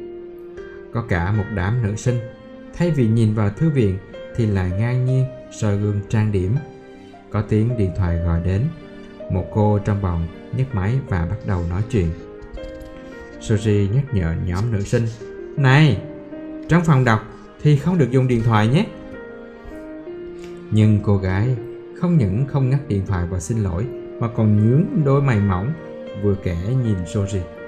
Rồi vừa nói chuyện điện thoại, vừa hất váy đứng lên tỏ vẻ, đi đến nơi mấy đứa bạn của mình rồi hất cầm nói câu gì đó về cậu. Cậu nghe lẩm bẩm được vài câu kiểu, cái anh kia kiểu gì ấy nhỉ? Bực cả mình. Còn Sushi thì cảm thấy rất phẫn nộ. Này, các cô nhóc, các cô có thấy mình thật may mắn khi được sinh ra thời đại này không hả? Bà K.E. chỉ được đi dạo một lần duy nhất trong đời với người mình yêu thôi và bà ấy đã coi kỷ niệm đó như một bảo vật để sống hơn 60 năm tiếp theo các cô có tưởng tượng được chuyện gì đó không? Đã chẳng biết ơn vì được sinh ra trong thời bình sung túc Vậy mà còn gặp chuyện không vừa ý là sững con ngay được hả? Soji gần tuổi với đám nữ sinh này so với bà Kae và ông Isoji hơn nhiều. Nhưng cậu không hề cảm thấy sự phẫn nộ của mình có gì là mâu thuẫn cả. Soji số bàn ghế đứng dậy, làm thủ tục mười mấy cuốn sách trong số cậu đã chất lên bàn rồi ra khỏi thư viện. Chắc chắn lũ trẻ ranh đó đang nghĩ cái gã sinh viên mụ dáng băng Ugo nhàm chán kia đang ghen tức với vẻ sung túc của chúng ta nên bày đặt phàn nàn đấy mà. Hẳn là chúng đang cười há hả vừa bảo nhau rằng chắc là do cậu cảm thấy yếu thế nên đã vội chuồn đi để tránh tranh cãi rồi. Biết vậy, nhưng anh đây giờ không có thời gian để đôi co với tụi mày. Anh còn có việc khác phải nghĩ cho thông tỏ leo lên xe. Cậu định rồ ga quay xe thật hoành tráng. Lấy cái bánh trước làm trục, Xoay bánh sau một vòng. Nhưng cậu không thích nhìn vào những gạch rai Trên bánh đồng loạt biến mất nếu thất bại. Nên lại từ tốn chạy xe như mọi khi Để quay lại nhà văn hóa. Hôm nay Việc dọn dẹp sau nấu nướng đã xong Nhưng cậu bị giữ lại vì có tiệc chia tay Để ý thì thấy trên chiếc bàn được đặt ngay ngắn giữa phòng có bày những chiếc cốc màu hồng và bánh gato. Tiệc chia tay sao? Mà chia tay ai nhỉ? Soji lơ đỉnh, ngồi lên một chiếc ghế và chờ đợi. Trong lúc chờ, cậu lại nghĩ về bà Kae, ông Isoji và chiến tranh. Cuối cuộc chiến tranh Đông Á, ngoài một bộ phận người dân thường sống ừ, trong đất liền chỉ biết nghe qua kết quả dối trá to tát về cuộc chiến qua đài phát thanh từ đài bản doanh và các tờ báo lớn. Còn lại, ngay cả những binh sĩ ở tiền tuyến, những người luôn cho thấy sức mạnh chiến đấu áp đảo kẻ địch của quân đội mình dường như cũng không còn tin vào chiến thắng trong cuộc chiến này nữa. Giữa tình hình như vậy, đồi cảm tử trên biển, nếu như chiến thuật này có một điểm nổi trội hơn so với tấn công cảm tử từ trên không, thì đó chính là trận đánh này gần với dạng hai chiều hơn là ba chiều không gian. Nên dù binh sĩ trên thuyền có hy sinh đi chăng nữa, thuyền vẫn sẽ không chìm mà cứ thế tiến thẳng. Khả năng gây thiệt hại cho địch vẫn còn, dù không nhiều lắm. Cũng không hẳn là vì thế, nhưng trên những chiếc thuyền cảm tử này đã không được trang bị một thiết bị chống bom mìn nào cả. Trong là đàn xối xả như mưa của quân đội Mỹ, chiếc thuyền máy bằng gỗ ép gần như trống trơn nằm thẳng nhằm thẳng tàu chiến của địch mà có một lớp chống bom dày đâm tới. Động cơ thuyền được tái sử dụng từ động cơ của ô tô. Đuôi thuyền còn chất một khối thuốc nổ hàng trăm kg nên tốc độ vô cùng chậm. Nếu bị phát hiện thì chắc chắn sẽ bị phá tan trước khi đến được thuyền địch. Mà dù có tự phát nổ thành công đi chăng nữa thì cơ thể của các chiến sĩ cũng tan toát theo với chiếc thuyền. Chẳng biết có thể gây được bao nhiêu thiệt hại cho tàu địch với vỏ chống bom mìn dày như thế. Khi tấn công vào ban đêm, để không bị phát hiện vì tiếng động cơ, các chiến sĩ được yêu cầu phải tắt động cơ khi cách tàu mục tiêu của địch vài trăm mét, di chuyển theo quán tính đi đến tàu của địch. Nó thật là một thứ binh khí đầy khiếm khuyết, mà không, nó chỉ là một vật thay thế và bản thân việc gọi nó là binh khí đã là quá ngơ ngẩn. Mặc dù vậy, những người chiến sĩ ấy vẫn hy vọng dù không chiến thắng thì cũng có thể mang lại chút lợi thế vì trên bàn đàm phán hòa bình họ cũng tin tưởng rằng niềm tự hào vì đã chiến đấu một cách quả cảm một ngày nào đó sẽ giúp chấn hưng dân tộc nhờ thế nên trong tình cảnh tuyệt vọng như vậy họ vẫn lao mình vào tàu địch vốn có lợi thế áp đảo về hỏa lực hơn quân đội của họ rất nhiều lần. Tại sao ở trường lại không dạy những điều như thế nhỉ? Đến tận bây giờ, lần đầu tiên trong đời, cậu mới thực sự cảm thấy tự hào khi được sinh ra trên đất nước này. Tại sao giáo viên môn xã hội học ở trường cấp 2 cứ mở miệng ra là nói Nhật Bản đã làm điều tồi tệ trong quá khứ. Vì thế, tương lai phải luôn biết hối lỗi nhỉ? Trong số đó, có giáo viên có giáo viên tiếng Anh còn nói từ kamikaze trong truyền thông Âu Mỹ được dùng để chỉ bọn khủng bố tự sát, khinh miệt các thành viên của đội cảm tử như là những tên khủng bố. Nhưng việc chiến đấu cảm tử, một chiến thuật với sự giác ngộ đầy bi tráng rằng họ sẽ dùng những thiệt hại nhỏ nhất để đổi lấy những chiến tích to lớn nhất trên chiến trường, nơi đối phương cũng thẳng tay giết hại mình ấy và cuộc tấn công từ sát của bọn khủng bố nhắm thẳng vào dân thường vô tội. Hai việc này sao có thể giống nhau được chứ? Các chiến sĩ gọi thuyền Marore là Essan. xanh. Trong sách thì viết sợ dĩ gọi là như vậy vì chúng được sơn màu xanh lá cây để giấu mình trong bụi cỏ. Nhưng Soji nghi ngờ không biết có phải chỉ là như vậy hay không. Ngày bé, cậu từng sống tại quê nội ở Akita Cậu ngạc nhiên vì cách chơi của bọn trẻ ở quê so với những đứa sống ở thành phố như cậu rất khác nhau. Nhưng điều làm cậu sửng sốt nhất là chúng nó bắt côn trùng và giết không thương tiếc. Thế nhưng, cũng là mấy đứa đó khi nhìn thấy một chú cá bị cuốn theo dòng nước lên chỗ nước nông, phơi bụng trắng héo thì đã cắn sức chạy đến bãi đá để thả chú cá về sông. Cho dù người chúng ướt sũng và có nguy cơ cao là bị cuốn đi, những cậu bé ở quê này không tàn bạo, chỉ là mức độ hòa hợp với thiên nhiên của chúng khác với cậu mà thôi. Bọn chúng thỉnh thoảng chơi trò bắt những chú ếch xanh rồi nhét pháo vào miệng nó. Những chú ếch xanh tội nghiệp, mắt liêm diêm như buồn ngủ, miệng ngậm pháo và cuối cùng bị nổ banh sắt. Thân thể bị găm vùng, dính lên những tảng đá xung quanh như rêu. Chắc chắn trong số những chiến sĩ được tuyển từ khắp vùng miền của đất nước cho tàu chiến Marure, có những người tuổi thơ đã từng chơi trò này. Họ ví những chú ếch xanh nổ bánh xác với chính bản thân được thực hiện hành động cảm tử của mình nên đã đặt cái tên theo tinh thần trào phúng cay đắng như vậy chăng? Đội cảm tử Kamikaze vô cùng nổi tiếng. Có nhiều tiểu thuyết, phim ảnh lấy những chiến sĩ cảm tử này làm nhân vật chính. Hẳn là do hình ảnh của các chiến sĩ lái máy bay phi thẳng vào tàu địch quá bi tráng. So với đội Kamikaze, sự chú ý, trân trọng dành cho binh sĩ cảm tử Marure quá hiếm hoi. Ngay cả một quyển ký sự chiến tranh khá dài cũng chỉ có vài dòng ngắn ngủi kể về ngày 9 tháng 1 năm 1945 ở vịnh Lingayen thuộc quần đảo Luzon của Philippines. 70 thuyền cảm tử Marore của hạm đội hải quân số 10 đã đâm vào tàu khu trục hộ tống Hawks của quân đội Mỹ, gây thiệt hại cho tàu khu trục này, nhưng cả đội đều bị hủy diệt hoàn toàn hay trong trận chiến Okinawa. Khoảng 200 thuyền cảm tử đã được trang bị ở quần đảo Kerama với kế hoạch sẽ đánh úp quân Mỹ khi chúng đổ bộ xuống Okinawa, nhưng kết quả thì không được như mong muốn. Có hơn 1.700 chiến sĩ hy sinh. Có vẻ lý do là vì một khi xuất kích thì cả đội sẽ hy sinh.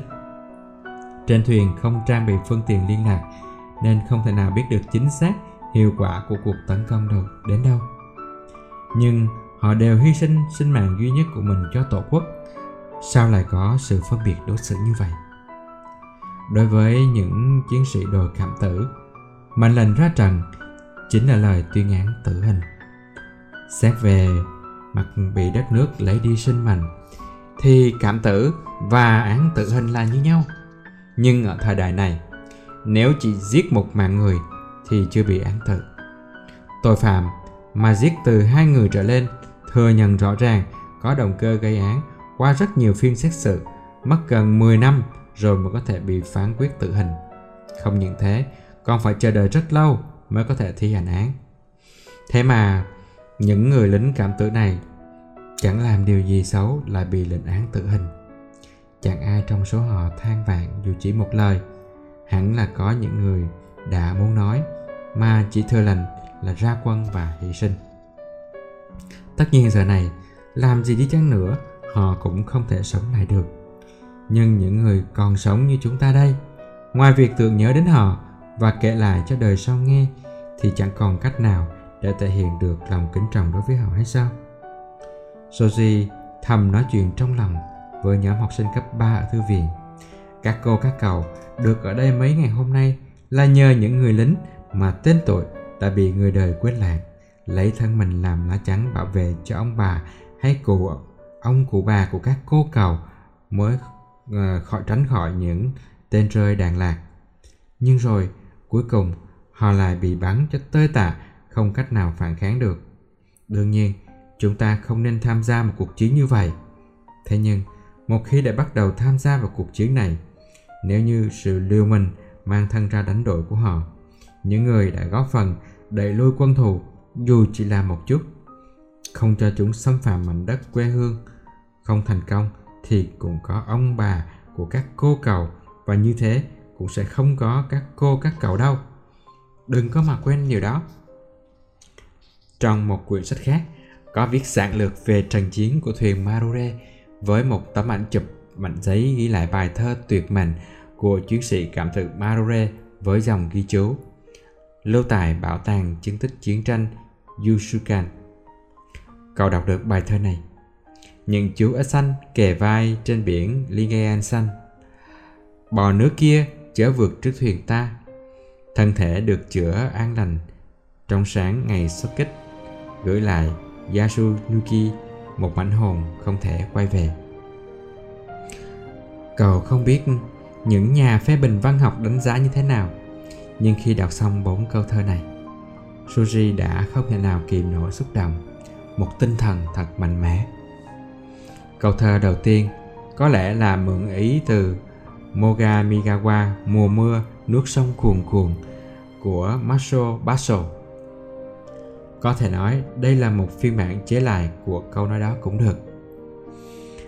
Bản thân việc có thể chế lại một phiên bản trong hoàn cảnh như vậy đã đủ để thấy được sức mạnh tinh thần to lớn như thế nào. Câu thơ thứ hai còn tuyệt vời hơn. Cái này mới được gọi là đỉnh cao của sự hài hước trong một trang khác, có ghi một câu viết về cảnh tà thế của chiến sĩ cảm tử. Phút lìa trần, chỉ có những con rần ở kế bên. Trong thời khắc cái chết ở trước mặt, vậy mà chiến sĩ đó vẫn có còn để ý đến những sinh mệnh nhỏ bé quanh mình và gửi gắm sự hài hước đó, cũng như cảm giác bi ai của mình vào đó. Sức mạnh tinh thần này quả thực không phải bình thường. Mặt khác, ở câu thứ ba tuy vẫn là nụ cười như vậy nhưng nụ cười này gần với một nụ cười có chút cay đắng hơn có lẽ người lính này đã bị xuất huyết trong nghiêm trọng do trận đánh khốc liệt hoặc do chương trình tập điều khiển trên thuyền Marure trước tới đây. Nhưng mỉa mai thay, vào buổi sáng của ngày xuất kích, anh nhận ra vết thương đã được chữa hoàn toàn. Không biết đây có phải là một điểm lành hay không, nhưng có thể nhận ra tâm trạng bi thống của anh khi anh tự mình tiến bước trên con đường hủy diệt cơ thể mình, dù cơ thể ấy đã cố gắng vật lộn từ chữa lành vết thương để có thể sống tiếp. Điều khiến cậu cảm động nhất là khi đọc những câu thơ là tác giả đã tự khách quan hóa bản thân để nhìn và viết lại mọi việc. Người chiến sĩ ấy chắc chắn đã mang trong lòng biết bao nỗi niềm. Nhưng trong thơ của anh hoàn toàn không xuất hiện những cụm từ đau lòng như là khổ sở hay đau lòng hay sợ hãi, không muốn chết, vân vân. Tiếp theo ở câu thứ tư, không khí thơ thay đổi đột ngột Tác giả kết thúc bài thơ bằng cách tuyên bố mình sẽ hy sinh vì đại nghĩa dài lâu như để cổ vũ tinh thần của mình. Và thực tế đã diễn ra theo đúng như câu thơ này. Máu thịt của những chiến sĩ cảm tử, những người mà ngay cả xương cốt cũng khó có thể thu thập lại, đã vĩnh viễn chìm xuống đáy biển Thái Bình Dương. Đúng lúc đó, đột nhiên xung quanh một tràng pháo tay nổi lên kéo Soji về thực tại. Không biết từ lúc nào mà bác Sugimura, bác xéo, cô Okochi và những thành viên chủ chốt của hội đã tề tựu xung quanh bàn, hướng về phía bếp vỗ tay không dứt. Trong tràng pháo tay liên hồi, người xuất hiện từ trong góc bếp chính là Saori. Mọi người đều ngồi quanh bàn. Bác Sugimura dục Saori lên phát biểu. Saori đứng dậy, cúi nhẹ đầu rồi bắt đầu nói với giọng trong trẻo. Hôm nay, cháu rất cảm ơn các cô các bác đã mở tiệc chia tay dành cho cháu. Chắc các cô các bác cũng đã biết, tròn một năm trước đây, chồng cháu đã đi công tác nước ngoài để mình cháu ở lại Tokyo. Cháu không biết phải làm gì, suốt ngày chỉ xem TV và đọc sách, nhưng tâm trạng cũng chẳng khá hơn. Tuy vậy, vì có lý do riêng nên cháu cũng không thể nào về chơi với bố mẹ cho khuây khỏa được. Năm ngoái, cháu cũng đã bị sảy thai. nhiều chuyện dồn dập đến nên tinh thần cháu rất rối bời. Sari nói một mạch đến đây, lấy đầu ngón tay chấm đuôi mắt. Đúng lúc đó, cháu may mắn gặp được bác Sugimura, rồi thử tham gia vào hoạt động tình nguyện ở đây. Cháu mới phát hiện ra rằng lâu nay mình chỉ biết sống cho bản thân mình. Cảm giác lúc đó như thể là ừ, bị bị rồi một gáo nước lạnh vậy thế nhưng cháu cũng nhận nhận ra là khi mình làm một điều gì đó tốt đẹp cho người khác thì bản thân cũng thấy có niềm vui sống hơn nên cháu đã rất háo hức tới ngày làm cơm hộp hai tuần một lần này. Tuy không được lâu dài, nhưng đối với cháu thì đây là thực sự là quãng đời và một khoảng thời gian rất quý giá. Cháu xin cảm ơn các cô các bác rất nhiều ạ. Sauri nói xong, gặp người cúi chào thật lâu. Một tràng pháo tay là nổi lên giòn giả hơn lúc nãy. Sauri không nhìn về phía Soji lần nào, nhưng Soji đã cùng với mọi người vỗ tay cho Sauri đến đỡ bừng cả hai tay Sauri ơi Thứ lỗi cho tớ hôm trước đã không an ủi cậu một câu nào mà bỏ chạy như thế nhé. Tớ tin rằng con người ta có thể thay đổi. Cậu hãy cố gắng và sống thật hạnh phúc nhé. Tuy không thể làm gì giúp cậu, nhưng trong lòng tớ luôn luôn ủng hộ cậu. Bác xéo, à không, bác Takenuchi rút khăn tay chấm đuôi mắt liên tục. Lớp trang điểm vùng về, lấm tèm lem khuôn mặt không giống xéo nữa mà giống như gấu trúc. Saori nhận bó hoa từ bác Sugimura, mỉm cười như một diễn viên vừa nhận giải Oscar vậy.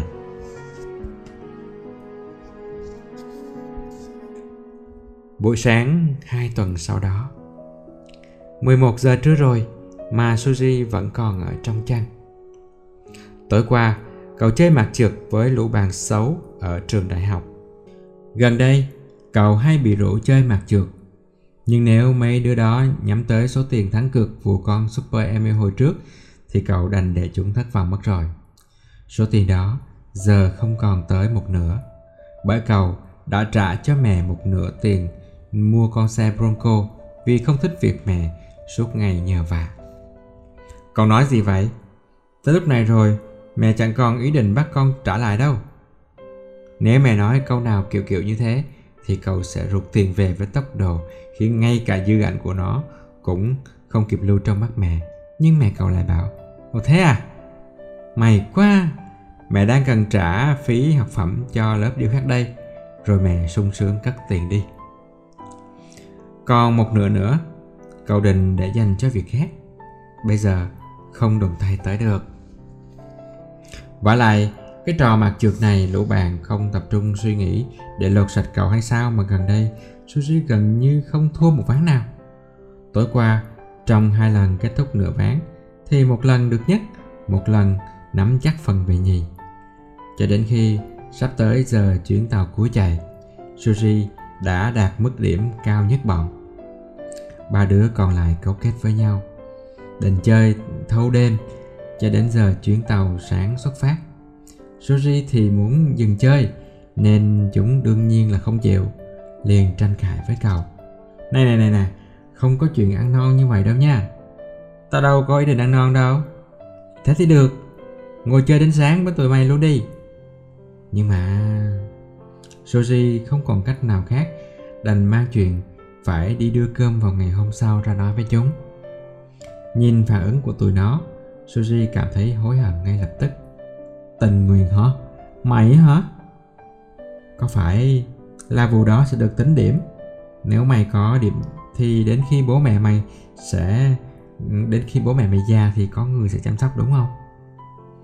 Tao không biết, mà đó cũng không phải là mục đích của tao. Sao tao chưa nghe mày kể bao giờ nhỉ? Mày bắt đầu hoạt động đó từ bao giờ vậy? Tao nói rồi, đó là hoạt động trải nghiệm thực tế để viết luận văn tốt nghiệp mà. Nếu không làm thì khó mà tốt nghiệp được. Thế hả? Thế mày cứ viết như thể đã tham gia hoạt động ấy rồi không được à?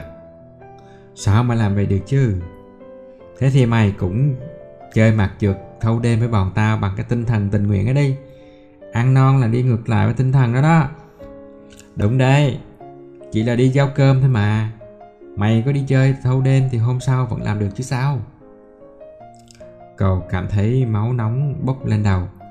Động cơ cậu bắt đầu làm Quá trình làm, lý do cậu duy trì đến bây giờ Đều không phải là thứ có thể ưỡn ngực kể với mọi người Nhưng chắc chắn cũng không phải là thứ để lôi ra dẻo cợt. Dù không phải là đóng góp gì lớn lao Nhưng việc một người làm vì những điều tốt lành cho người khác mà lại cảm thấy xấu hổ, mà phải giấu nhèm đi như những người truyền giáo lén lút, thì thật là kỳ cục Có điều nếu nổi giận đùng đùng ở lên ở đây, thì chắc chắn sẽ bị lũ bạn này trêu ác hơn nữa. Soji cố tình nói bằng giọng tinh nghịch. Thế chúng mày nghĩ gì về phúc lợi cho người già? Cậu bắt chước điều bộ của sinh viên ưu tú. Giả bộ đang sửa cặp kính trong tưởng tượng, làm như đang chuẩn bị rất kỹ lưỡng. Không phải chuyện này liên không liên quan gì chúng mày nha nha. Ngẫm từ tuổi thọ trung bình và tỷ lệ sinh của Nhật thì thấy rằng chắc chắn cũng chẳng mấy chốc nữa Nhật sẽ trở thành một xã hội có mô hình tháp ngược. Người già sẽ chiếm số đông trong dân số đấy. Thế nhưng lũ bàn còn mạnh miệng hơn. Ôi trời ba cái chuyện này biết cả rồi. Nhưng mà đó chỉ là việc của mấy ông làm chính trị chứ. Đúng thế, chúng ta vẫn luôn hiểu rõ tầm quan trọng của phúc lợi trong xã hội. Nhưng đó là thái độ của chúng ta khi chúng ta có những tổ chức, cơ quan chuyên lo những việc như vậy và ta đã phó thác cho họ hết rồi. Chúng ta sắp đi làm. Nếu đóng thuế đầy đủ thì cuối cùng một phần số tiền đó cũng được dùng vào phúc lợi. Vậy vấn đề ở đây là gì? Mày màu đầu hay lắm. Phúc lợi thì đúng là vấn đề quan trọng rồi. Nhưng vì thế mà ai ai trong xã hội này cũng dành thời gian cho nó thì cái xã hội này chả sản xuất được cái gì nữa đâu. Nhưng như là một cái xã hội đã chết. Tao thì luôn cảm thấy hiệu quả của công việc phúc lợi, cứ đáng ngờ ngờ sao đó. Đáng ngờ là sao? Đúng vậy. Phúc lợi hay tình nguyện thì người khác dễ thấy nên dễ thành giai thoại ngay. Nhưng nó có một mặt trái là, trừ những trường hợp thật sự cần hỗ trợ ra, thì việc cấp phúc lợi chỉ làm hỏng người nhận mà thôi. Khi được ai đó làm giúp miễn phí việc gì, người được giúp một lúc nào đó sẽ trở nên ý lại trông chờ vào sự giúp đỡ. Và dần dần, người đó sẽ cảm thấy việc người khác giúp cho mình là chuyện đương nhiên. Thế là cuối cùng, người nhận sự giúp đỡ sẽ trở nên lười biếng. Một ví dụ nhạn tiền đó là các nước Bắc Âu đã từng được coi là nơi có chế độ phúc lợi tốt cuối cùng phải đau đầu vì thanh niên của nước đó mất động lực để làm việc. Tất nhiên, ta không nói rằng tất cả mọi người cũng như vậy, nhưng ít nhất cũng phải mấy chục phần trăm số người làm tình nguyện là để có thể tự thỏa mãn với bản thân rằng hoặc là đạo đức giả mà thôi. Đúng đúng, nhưng mà hơn nữa, cũng chính những gã đó khi giới thiệu bản thân lúc phỏng vấn xin việc sẽ lại càng hăng hái tạ lại rằng mình đã hoạt động tình nguyện năng nổ như thế nào mà. Thôi đừng dài dòng nữa, rút bài đi. Khi Soji đang và nghĩ xem mình nên nói lại thế nào. Từng con, từng con Đông Tây Nam Bắc và Bạch Bản được lật ra trên bàn trước mặt cậu để quyết định vị trí cho nửa trận tiếp theo. Nè, đừng có đùa, tao đang nói rất nghiêm túc đấy nha. Khi định thần lại, thì Soji thấy mình đã đứng bật lên và quát lớn. Chúng mày thích coi tao là thằng ngốc thì cứ việc đi nha. Muốn bảo tao giả tào thì cứ nói. Nhưng vấn đề của tao là nếu đêm nay tao có thức thâu đêm ở đây, ngày mai đi giao cơm gặp tai nạn thì chuyện gì xảy ra? Tao có bị thương cũng là tự làm tự chịu. Nhưng những ông bà lão đang háo hức mong chờ cơm tao chuyển đến sẽ mất đi một niềm vui sống. Tao không thể làm điều đó được. Tất cả mọi người trong quán mặt trượt đều quay sang nhìn cậu. Ôi trời đất ơi, là chém nữa rồi. Làm gì mà niềm vui sống vậy chứ? Chỉ là một hộp cơm thôi chứ có cái gì đâu mà. Cậu cảm thấy mắt mình nảy lửa. Mấy đứa tụi mày may mắn lắm. Được bố mẹ hỗ trợ tiền đi học thì làm sao hiểu được. Trên đời này có rất nhiều người mà niềm vui sống để qua được một ngày chỉ là một hộp cơm thôi đấy. Kết thúc phần thứ ba của tác phẩm. Hẹn gặp lại mọi người trong phần tiếp theo. Xin chào và hẹn gặp lại.